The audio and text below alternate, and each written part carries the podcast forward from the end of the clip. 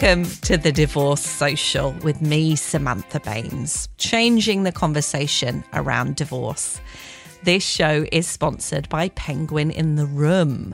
Penguin in the Room is an award winning arts marketing and social media management company. If you want to jazz up your socials and have someone Instagram and tweet for you, then here's your answer. Go to www.penguinintheroom.com.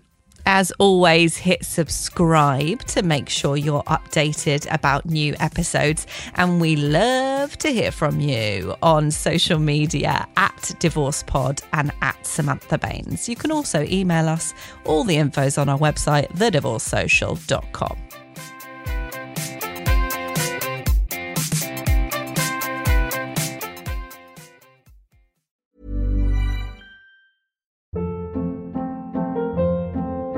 Hold up. What was that? Boring. No flavor. That was as bad as those leftovers you ate all week. Keke Palmer here, and it's time to say hello to something fresh and guilt-free. Hello Fresh. Jazz up dinner with pecan-crusted chicken or garlic butter shrimp scampi. Now that's music to my mouth. Hello Fresh. Let's get this dinner party started. Discover all the delicious possibilities at hellofresh.com.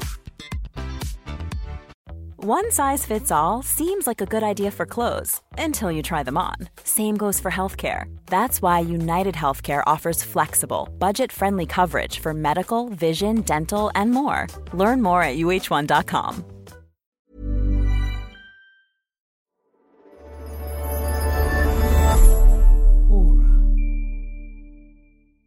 I am joined by Steven Petrow, author of Stupid Things I Won't Do When I Get Old and columnist of The Washington Post. Hello. Hello, so nice to be with you today. Thanks for joining us. Welcome to the Divorce Social. I think I'm pleased to be at the Divorce Social. I am divorced. I guess I qualify. Well, maybe you could give us a judgment of whether you're pleased to be here at the end. Okay. you are divorced. How does me saying that make you feel? You know, I've been divorced for about four years now, and I think had we been doing this then, I would have felt a sense of a sense of weight, a sense of failure. Uh, I would not have felt good. But I've I've sort of come a long way in my own growth around around that word, around that concept. You know, as a gay man, I never expected in this lifetime to get married, and I certainly never expected to be a divorcee. That would be with one E, I guess. Does that prey on your mind? I guess the fact that you never expected to be married and now you're divorced. It did prey on my mind. Now I now I understand it more as sort of the two sides of equality. And so LGBTQ people who fought for um, many, many years, decades, to have the right to be married part and parcel with that comes the right to become divorced and the obligation to go through the legal process just as any other couple would. And that's as it should be, even though it's a painful process for sure. I read a brilliant article you wrote about your divorce process, and in it you said, I get to get divorced. Um, and talking about that right and that equality of yeah, you have the equality of being able to get married, but you also have the equality of getting divorced. And you talk in your article that a divorce is the, is the same whether you're two men, two women, a man and a woman, you know, whatever your situation, all the laws are the same. Was that quite a revelationary process for you in during the divorce, or is that not something you thought about at the time? It wasn't really something I thought about at the time because it it sort of happened and it happened quickly, and I did not really have um, a distance view of of what was going on. I was sort of suddenly faced with um, a number of very difficult decisions. Where was I going to live? Um, did I want to move back to California, where I came from? How was I going to afford things? Health insurance, all, all of these really practical matters, as well as in this country, trying to come to a legal separation agreement and, and, so on and so forth. So really caught up in in the details to start off with, and it only was really a year or so later that I had some perspective and began to understand, in a way, the historic nature of same sex couples becoming divorced and how that fits into the equality notion. you know, and facing many of the same challenges that opposite sex couples have for a long time. And then actually, I became irritated too, not with my ex, but I became irritated with some of my friends who refer to what was happening as, oh, you and Jim, you broke up, you split up. And as one who writes about language and the meaning of language, those didn't seem to be the right words to describe the dissolution of a marriage. And I don't remember sort of using them with, with my straight friends who were getting divorced. Oh, I'm so sorry you split up.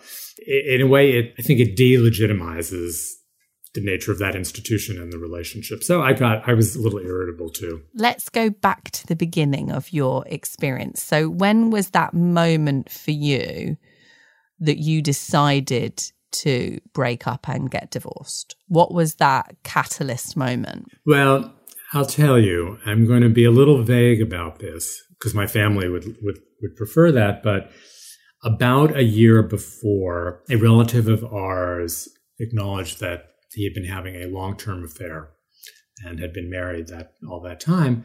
And I remember when I asked him, Well, how come you never got divorced? He said, I never found the right time. And I sort of packed that away and said, I do not want to get to my 80s and to have perhaps had a clandestine affair for a long time and to say, I never found the right time. So I kind of made a promise to myself. It was around my, the time of my 59th birthday to either be moving ahead with the divorce or to be recommitted into the relationship. And, um, and then it was about six or seven months later that that we separated. It's interesting that I'd never had the right time to get divorced. Is there a right time to get divorced, do you think? I don't think there's a right time. I think every time is a very hard time. And you can always find um, a reason to postpone it. And, you know, to be perfectly frank, I had made a plan to talk to my ex about leaving in early January of 2017. And I had consulted a lawyer and I had, not emotionally, but I understood otherwise what the road ahead was and I had a plan. And that very afternoon, I got a call from the hospice nurse who was taking care of my mom in New York. And she said, Your mother is now unresponsive. You know, she will pass in 24 to 48 hours. You should come up here, which I did. So I left. Yet another reason not, you know, to postpone, but that that was um, you know, a very immediate one. And then my mom died the next day, and I was with her, and that was um, that was as it should have been. And then I actually said to myself, well, I need to take a little breather from all of this. This is this is one huge loss, and I, I don't know that I'm ready now to proceed with the separation. But sometimes things are not in our control. And then about a month later, he came to me and said he was leaving, and so that that then precipitated things, and we were then sort of off to those races. Well, I'm sorry to hear about your mother. My father actually died while we were engaged, but before we were married. Mm-hmm. So I had my wedding day without my dad there and cried when I put my wedding dress on. And mm. I think for me, that death of a parent made me suddenly reevaluate who I was, where I was, what I wanted, and also that life is short. And maybe that comes into that time to get divorced is that I suddenly realized that time was finite. Do you think that losing your mother had an effect on the process? It sounds like it would have happened anyway, but what effect do you think it had going through grief at the same time as such a, a big breakup of a marriage. So I'll just I'll just add in one other event on the timeline, which is then a month after we separated, my father died. My goodness. So I had these three losses in the first hundred days of 2017. And I will say, Samantha, that what was what was challenging for me was separating the different threads of grief because the, basically I was overwhelmed. They all got mixed together. I had a very difficult time processing them and I think each one probably would have been a significant enough loss to need some focus, you know, some therapy and so on. But the three of them interwoven, um, you know, I'll just say it, it really knocked me off my feet. Wow. I can't imagine going through those three things at once.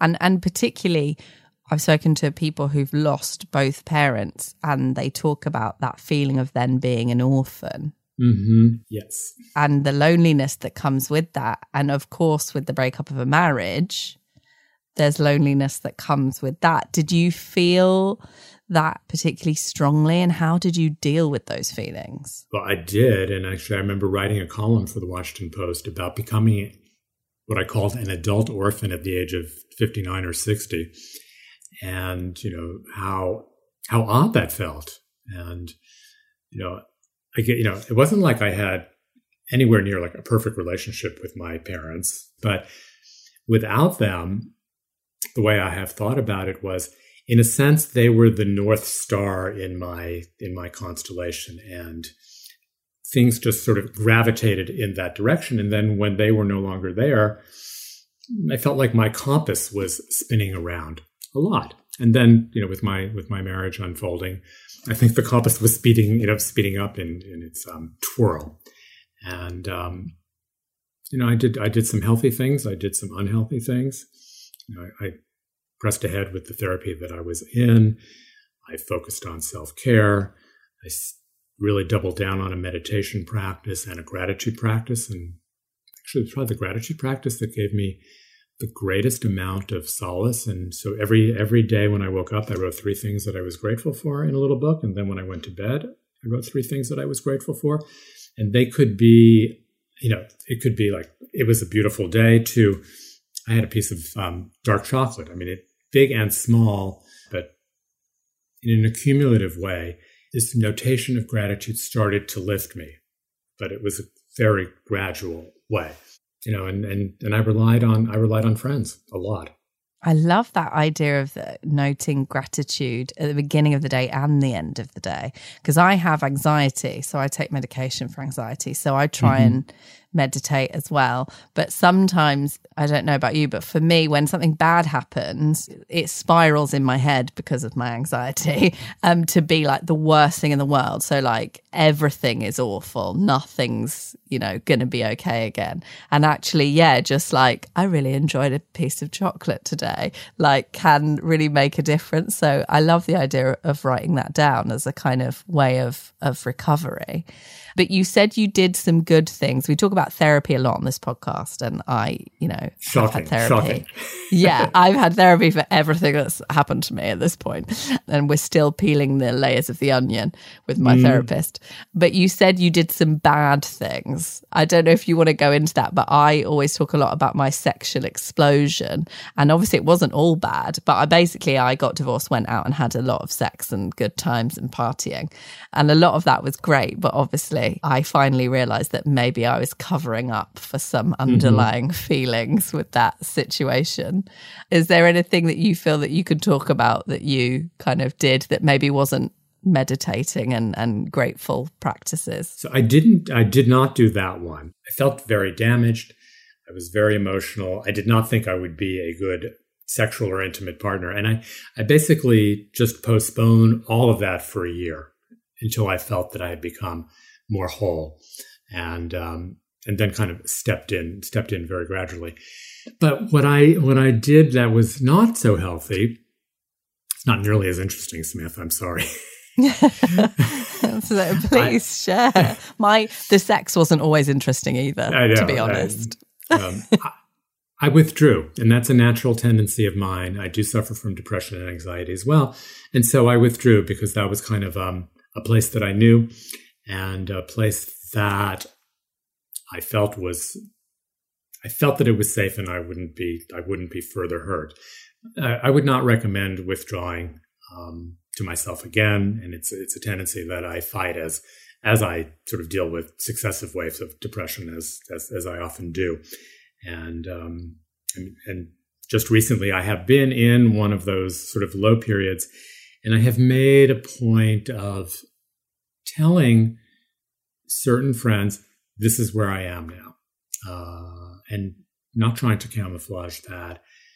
There have been some times when I haven't been able to, haven't felt well enough to go to an event or to dinner. And instead of just making up a lie, I've said, my depression is getting the better of me and I need to hang back.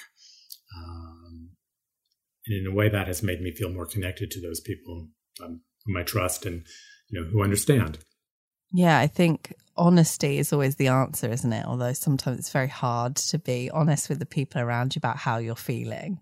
Um, I can definitely relate to that sort of just put a brave face on it. Everything's fine. You're just not seeing me because I'm busy, but actually. Right. And I'm often very busy, and I used to be traveling a lot. So I had sort of convenient excuses, but I am trying in in these years to be more authentic, more honest with myself and with others. And I do find that overall, that brings me greater intimacy, uh, either in a friendship way or, um, you know, in another way. And do you remember a particular low moment during that whole time? Because a, a lot of people I find listen to this podcast during maybe one of those low moments, and it's hard to imagine that everyone has them and that everyone comes out of them again. And I talk a lot about crying face down on my kitchen floor and um, having dislocated my knee, just staring out the window, feeling like life was crashing down around me. You know, I think the lowest point was moving out of the house that we had bought together and that we had lived in. And then, so, so physically it was exhausting and emotionally it was exhausting. And then, right about that same time, my ex announced on Facebook that he was in a new relationship. So that was about two months, two months after we had separated. And that that was hard. That was hard. And I think a lot of people will be able to relate to that kind of their other half getting a partner first and announcing it to the world. How did that feel and how did that moment hit you physically? Did you say you saw it on Facebook? Some friends of mine saw it on Facebook and then they said, Oh, go look on his Facebook page. I guess we were still Facebook friends at that point. Then, just because of the, the shortness of time, I, I saw people who were mutual friends of ours saying, Oh, did you and Steven get back together? And I was like, Oh, yeah, did that happen? It was kind of this. Uh, I was I was incredulous, and then then of course it was real, and um, and then I believe I defriended him. It was time. Very empowering. Did you feel angry? Because I remember when my ex, I mean, he went straight into a new relationship like weeks later, mm-hmm. and then mm-hmm. that one didn't work out. And then I believe, I don't still talk to him actually, but I believe now he's in a longer term relationship. But he when he started on this longer term relationship and we were still talking and he was sort of like telling me about it and I didn't like it and it actually made me really angry. I I went through an angry stage, but that specific thing of him like telling me about the relationship and him just being able to like move on so quickly when I was like trying to deal with all my layers made me really angry. I actually bought boxing gloves and an inflatable boxing thing and started boxing in the garden. Um, Good for did you. you. Did you have an angry phase? I had an angry phase. I didn't have the angry phase at that moment because I was really just that was probably still within weeks after my dad died. So I was just sort of emotionally drained and wasn't able to access being being angry. I was surprised.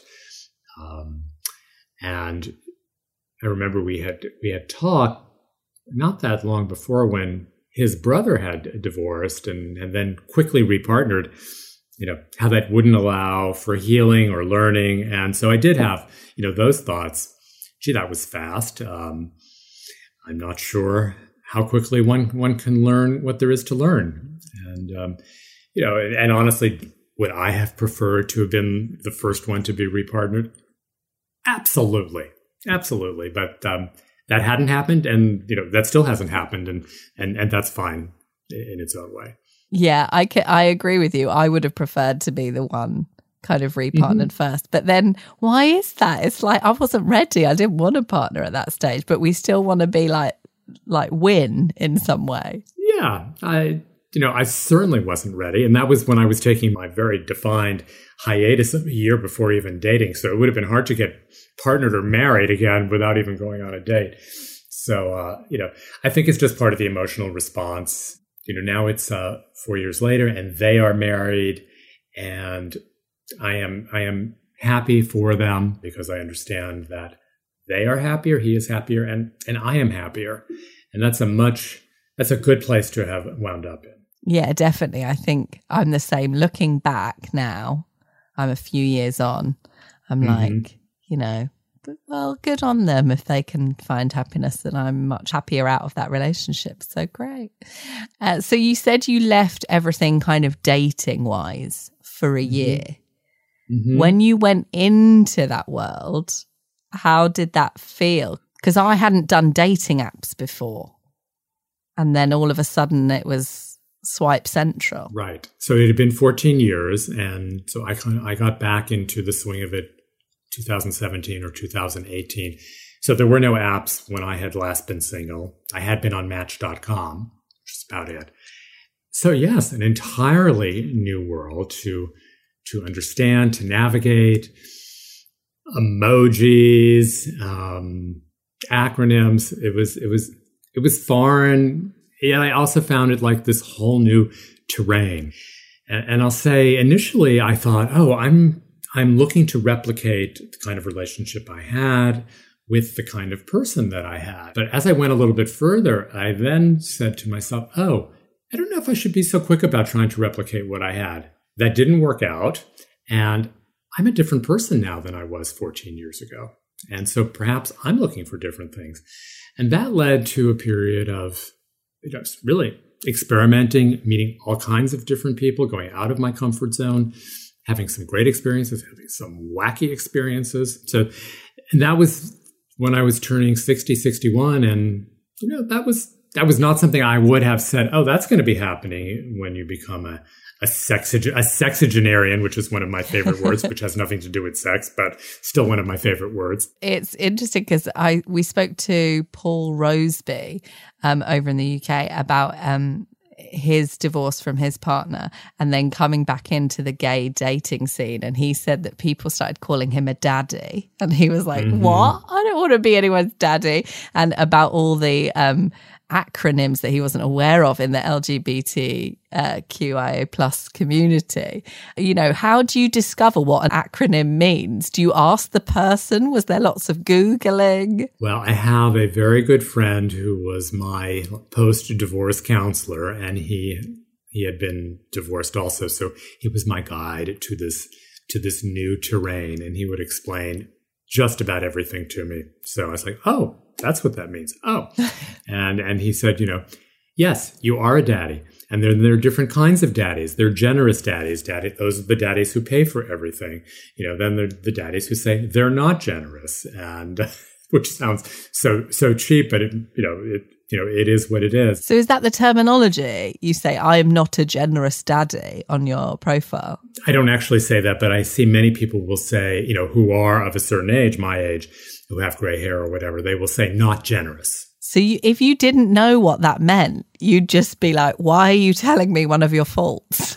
Well, ex- You're not exactly. a generous person." That was one of my uh, initial questions why why are they asking me that? I you know i am by nature a generous person. I'd be so confused in that scenario. I'd be like why is no one generous on this app? What's going on? But one thing i you know i did write about in in my book is how i lied about my age at the beginning. I was on the cusp of 60 or i was 60 and i remained 58 or i remained 59 because i really didn't want the stigma or the perceived stigma of, of being 60 and then I kind of felt uncomfortable telling, you know, a white lie. It wasn't that many years. And, and I met up online with a friend I had gone to college with who, so we went to college. We were the same age.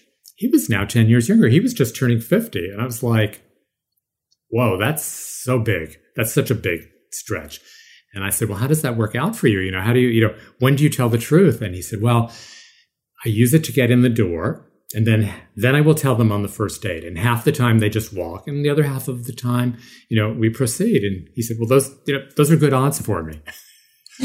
so, but at that point, I decided I was going to um, to move towards um, being my real age, and have done that, and really found that it, it does not make a difference because the younger guys who are looking for a daddy, I'm a daddy at 58, or whether I'm 64 for someone who wants an individual who's age appropriate, I'm age appropriate at either age. And, and if I was deemed too old, it didn't matter, you know, I'm not I'm not too too old at either age. I'm just you know I'm 64 on on the apps and I'm good with that. Because I think a lot of people have this fear when they come out of a, a divorce or or even a long term relationship and go back into dating that they're now so much older than they were the last time they were single. So mm-hmm. want to do the fibbing about the age. When you were lying about your age, did you feel like you had to act a certain were you like super because i feel like i'd be like oh what what clothes would a 25 year old wear? Because uh, i'm 34 um, so i'd be like so worried about it the whole time and like seem like i have to have more energy when i get there. So they don't think i'm older than i am. The number of years that i stretched it was three. So it really did not impact um, my behavior or anything like that. I did think a little bit oh when does that mean I graduated from college and some of some of those details. But um, but I did have I did also have a practice of when I met someone the first time I did I did say you know this is this is my real age or if I was going to meet them I would I would be upfront about that. And that was just sort of a needless complication. And I remember somebody called me out for lying. It's like, okay, I'm, I'm just going to be straightforward about this. It's too complicated. I love that that shows the difference in us. I'm the actress in me is like, I, how am I going to act younger? Uh, whereas the wordsmith and the kind of researcher and columnist in you is like, I need to work out the facts in case anyone right. questions me about my history. But also, it sounds like you were making, you know, you had a span of nine years. You were suddenly 25. and, uh, that would, yeah, if I had, if I had lopped off a third, I would have been, you know, in my 40s, and that would have taken a lot of um, thinking about my clothes and so on and so forth. Well, I like I like that you're back to your truthful age. When you're ready to pop the question, the last thing you want to do is second guess the ring. At BlueNile.com, you can design a one of a kind ring with the ease and convenience of shopping online. Choose your diamond and setting. When you find the one, you'll get it delivered right to your door. Go to Bluenile.com and use promo code LISTEN to get $50 off your purchase of $500 or more. That's code LISTEN at Bluenile.com for $50 off your purchase.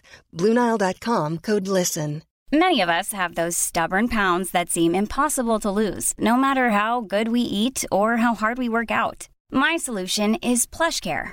PlushCare is a leading telehealth provider with doctors who are there for you day and night to partner with you in your weight loss journey. They can prescribe FDA-approved weight loss medications like Wegovy and Zepbound for those who qualify. Plus, they accept most insurance plans. To get started, visit plushcare.com slash weight loss. That's plushcare.com slash weight loss. Hey, it's Ryan Reynolds, and I'm here with Keith, co-star of my upcoming film, If, only in theaters May 17th. Do you want to tell people the big news? All right, I'll do it. Sign up now and you'll get unlimited for $15 a month in six months of Paramount Plus Essential Plan on us. Mintmobile.com slash switch. Upfront payment of $45 equivalent to $15 per month. Unlimited over 40 gigabytes per month. Face lower speeds. Videos at 480p. Active Mint customers by 531.24 get six months of Paramount Plus Essential Plan. Auto renews after six months. Offer ends May 31st, 2024. Separate Paramount Plus registration required. Terms and conditions apply if rated PG. It's the ad break. So it's a perfect time to remind you to hit subscribe to be notified about more episodes. You can also leave us a lovely review because honestly, it makes a difference to the chart positions. And one time I was in the charts next to Michelle Obama and I was really thrilled about it. So it'd be nice to do that again. You can also join in the conversation on social media. We're on Twitter and Instagram at Divorce Pod. We have a website thedivorcesocial.com. And you can also join us for our like 90s style divorce chat room experience over on Patreon. So just go to patreon.com forward slash Samantha Baines, B A I N E S, and it starts at £2 a month. And we all have lovely and awful and amazing chats. See you there. Because I write children's books I wanted to ask you how you think you reacted to, well, not just the divorce, a period of real hardship and lots of um, grief in your life as a writer. Do you think, because obviously you have a few books uh, to your name and um, your most recent book, Stupid Things I Won't Do When I Get Old. Do you think books were a reaction or writing was a way to help you get out of things, or did you not write for a period of time? I did not write for a period of time. I'd say it was probably three to five months. I was just completely shut down. And I remember one of my editors called me and said, It's okay. I understand where you are, and we'll be here, you know, when you're ready again.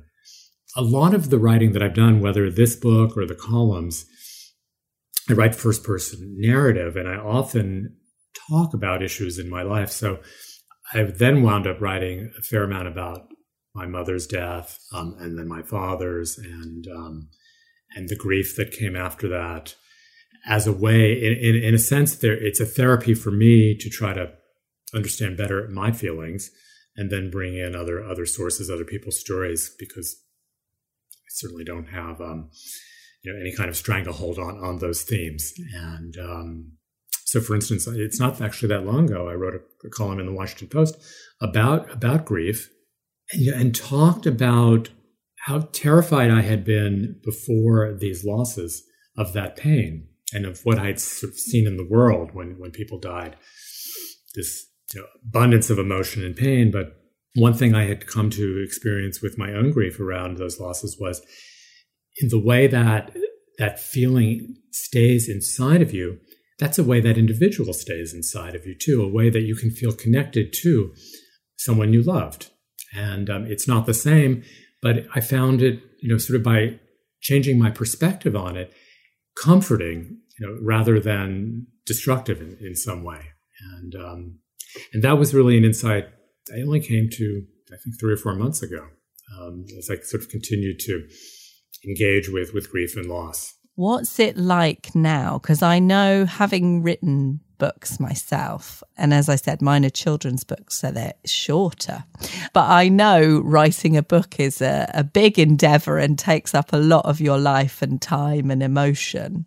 How does it feel having a book out now and not having all of those emotional structures in place, like your marriage and your other half to support you and your parents to support you? Is there a freedom in that of, you know, you were terrified you couldn't do it, but now you've done it and you're fine? Or do you miss those people being able to share the experience with you? I guess two thoughts come to mind. And the first is I remember when I got this, this box of books. It was the first time I was actually seeing the book. And I don't know if this is true in the UK, but it's become a thing among authors here that you'd kind of do the reveal you get your box cutter and you open the box and you know and then you, you hold up the book like this oh my gosh i have a book and um, like like this is my baby um, but i remember thinking in that moment that i had come quite a distance to be able to be holding the book beyond what i would normally when what i felt when other books had been published but that I had traversed this land of pitfalls and, and emotional minefields to, to be able to, to get to that. And that was very affirming. And then I felt a sadness that um, my parents were not here to enjoy that success um, because they'd always been supportive and they would have loved that. And I often feel like when I've been when I was on tour for a while or doing events that um, especially my mother was present and I I've loved reading stories that that incorporate um, my mother because my parents are actually very big players in this book so um, they would have had a lot to say about it too so I guess in, in some ways it's it's just as well that they're not looking over my shoulder but I, I really have missed them in, in in this process it's funny because I remember my book launch for my first children's book was after my dad had died and mm-hmm. just after I'd got divorced. So I'd been writing the book when I was still married. And so I remember that book launch, you know, newly, I don't think I was even officially divorced then, but newly kind of single without a husband there to kind of calm me down before everyone arrived mm-hmm. to tell me that people were going to arrive and then my family being there and and my dad had always been you know, the life and soul of the party and host with the most. And that's why I think uh, maybe I take a little bit of that from him. But I remember my mum sort of like buying everyone a round of Prosecco to, um, to kind of bring my dad into things because that's what he would even though there were you know there was the wine and the beer complimentary but you know like as a kind of celebratory thing and it, it's funny those moments where they're kind of not there. But i did mention my ex in my speech and because um, he did encourage me to write that book. And it didn't come out until the divorce proceedings were going through so it meant i didn't have to share any of the revenue from the book with him. So win win. Con- congratulations. Thank you. Looking back now, um, you are a few years on. Mm-hmm. Have you had a moment, and maybe it's unboxing your new book, but have you had a moment where you've thought, oh, everything's going to be okay now? I mostly live that way. As with all wounds, they heal they heal from the inside and they take time. But I feel I feel healed at this point. I feel whole. I'm, you know, and I feel that's in large part because of, of the work that I've done and the people who've loved me and that I've been able to love back. So um, I am in a, I am in a good place these days. Which doesn't mean I don't have bumps. I definitely have bumps, and um, I get frustrated with with dating and um, with guys that flake or guys who misrepresent themselves. But uh, I, I, have come to sort of understand all of that as that is this chapter's adventure. And so if, when I approach it as an adventure, I'm not disappointed. When I have a specific expectation, that's when there could be troubles. And for anyone listening who is a gay man in a marriage with a man and is feeling that sense of shame that you mentioned at the beginning about divorce, would you have any words of comfort or advice for them? I think people who get divorced or separated, regardless of their orientation or identity, feel some sense of that. It's part of normal. So don't, um, you know, don't medicalize it. Don't make you, don't think that there's something wrong with you. It's, it's part of the, the bundle of feelings that, that come along with it. And, um, it won't last. You'll you'll you'll work work through it at, at whatever time and pace that you need. But none of these things are, are forever. That's certainly the optimist in me. You know, I can't guarantee that everyone will become repartnered. I can't guarantee that for myself, but I think that this process of healing does does go forward. And um, you know, I, around the same time that I got divorced, I, I I slipped and I I had this deep deep wound in my foot, and I remember it took so long to heal. And for the longest time, it seemed like it wasn't healing. And I would go to the doctor and she said, be patient. It's healing from the inside. And at the very end, you will see that it is healed. And that is exactly what happened. But it was, it was a very apt metaphor. And I was impatient too. That is a very apt metaphor. I like that. Thank you so much. It's been so great to chat. Um, can you remind us about your new book and where people can find it? Yes, it is called Stupid Things I Won't Do When I Get Old. And it's both memoir and manifesto about aging. And I tell lots of stories about myself and my parents as we sort of traversing this terrain. And it is available um, online at Amazon and um, other fine book retailers everywhere, and hopefully in London. And um, where can we find you on social media and follow your writing exploits? Um, I have a website and it is stevenpetrow.com. And I'm going to spell that because it's always misspelled. So that's Steven with a V and then P E T R O W dot com. And all my social um, is, is linked from there as well. Perfect. Well, thank you so much. It's been great to chat. Thank you, Sam. It's a real pleasure.